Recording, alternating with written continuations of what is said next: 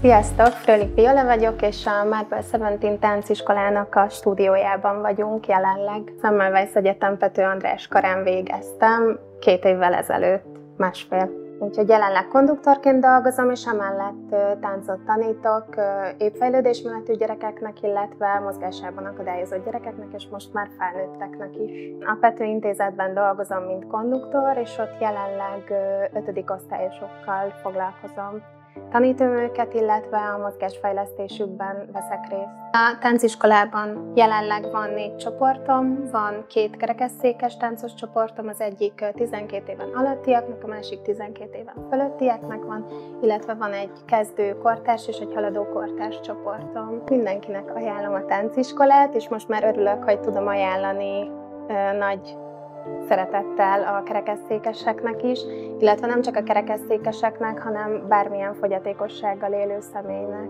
Igazság szerint én hallgató voltam, és akkor fogalmazódott meg bennem, hogy nincs a mozgássérült gyerekeknek lehetőségük így külső helyszínen táncot tanulni, és ezért szerettem volna ezt létrehozni, de a tánccal, vagyis a kerekesszékes tánccal nem az a célom, hogy a mozgásukat fejleszem, hanem számukra is egy, ez egy hobbi legyen és egy szabadidős tevékenység.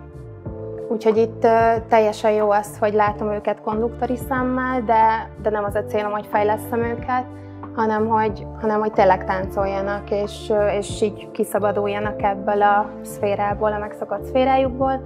Úgyhogy természetesen így fejleszt a tánc nagyon sok mindent, a mozgásukat is, a hallásukat is, meg egyéb kognitívbeli dolgot és képességet, de, de nem ez az elsődleges célom vele. Négy éves koromban kezdtem el balettozni, és utána tini koromban terelődtem a hip-hop fele, aztán így visszatértem a gyökereimhez, és elkezdtem megint balettozni, és innen jött a kortárs, meg a modártán. Igazság szerint az anyukám is, meg az apukám is orvos, most már a testvérem is orvos, szóval így nem áll tőlem távol az, hogy, hogy segítő szakmában helyezkedjek el. Az érdekelt a mozgássérült személyekben, hogy hogyan gondolkodnak. Kicsit kíváncsi voltam így a, a másik oldalra, és, és közelebb akartam hozzájuk kerülni, és tudni szerettem volna azt, hogy, hogy hogyan látják ők a világot, hogyan gondolkodnak, és elsődlegesen ezt a, az orvosiról szerettem volna megközelíteni, gyerekneurológus vagy neonatológus, aztán rájöttem, hogy igazság szerint ez nem azért, azért nem az én pályám az orvosi, mert hogy mm, így anyukám részéről így érzem azt, hogy hogy kb. 10 vagy 15 percet van egy beteggel, és utána megy, egy másik beteghez, és én sokkal ö, inkább szerettem volna kapcsolódni ezekhez az emberekhez, és akkor az egyik barátnőm mesélt a, a Petőről, a Pető András karról, és akkor mondta, hogy legyek konduktor, és hát fogalmam sem volt arról, hogy mi az, hogy konduktor, csak hogy jaj, de jó mozgássérült gyerekek, és akkor egyből bedobtak a mélyvízbe gyakorlaton, és akkor így úgy voltam vele, hogy ha az első nap megtetszik, és nem, nincs ez a sajnálatérzésem a gyerekek felé, akkor maradok. És akkor így maradtam.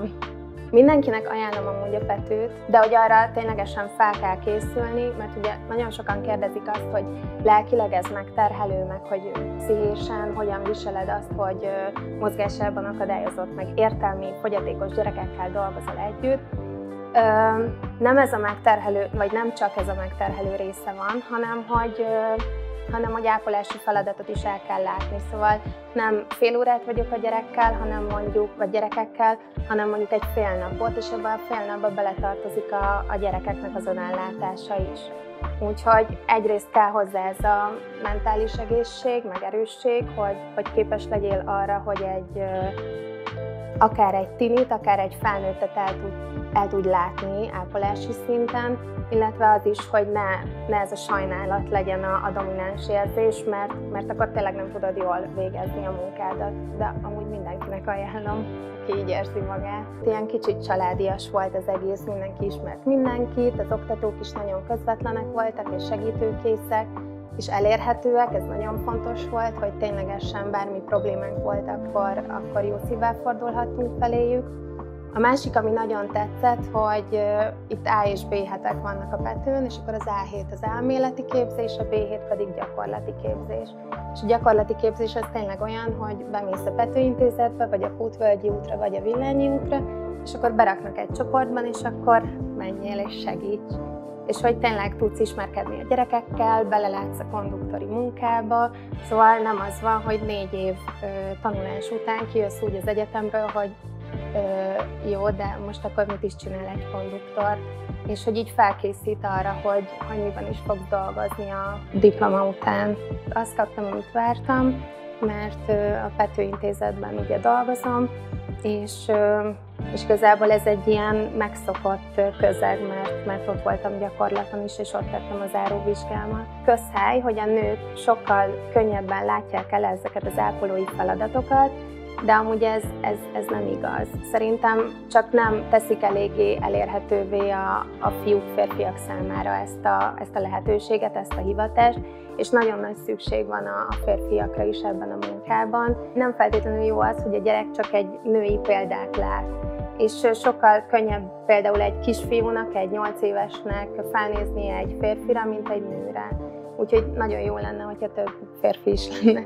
És ezáltal így, így kicsit a gyerekeknek is könnyebb lenne ezeket a példamutató magatartást átvenni. Nagyon kevesen vannak, szerintem hát talán most az első év folyamon van a legtöbb fiú, most jelentkeztek talán a legtöbben, az én évfolyamomon csak egy fiú volt, és szerintem ő sem a, ebben a szakmában helyezkedett el.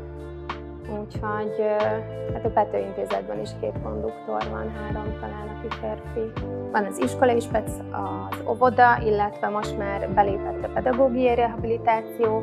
Itt beletartozik a, a felnőtteknek, illetve a egészen kicsi csecsemőknek is a fejlesztése. Megnyitotta azt a lehetőséget, hogy az egészségügyi szférában is elhelyezkedjen egy konduktor, de emellett amúgy fel vagyunk hatalmazva arra is, hogy általános iskolában tanítsunk, alsó tagozatban, illetve utazókonduktorként is tudunk egészen belföldön elhelyezkedni, korai szférában, egymikben, magánfejlesztő házakban, úgyhogy azért egész sok hely van a Pető intézeteken kívül, ezen a kettőn kívül.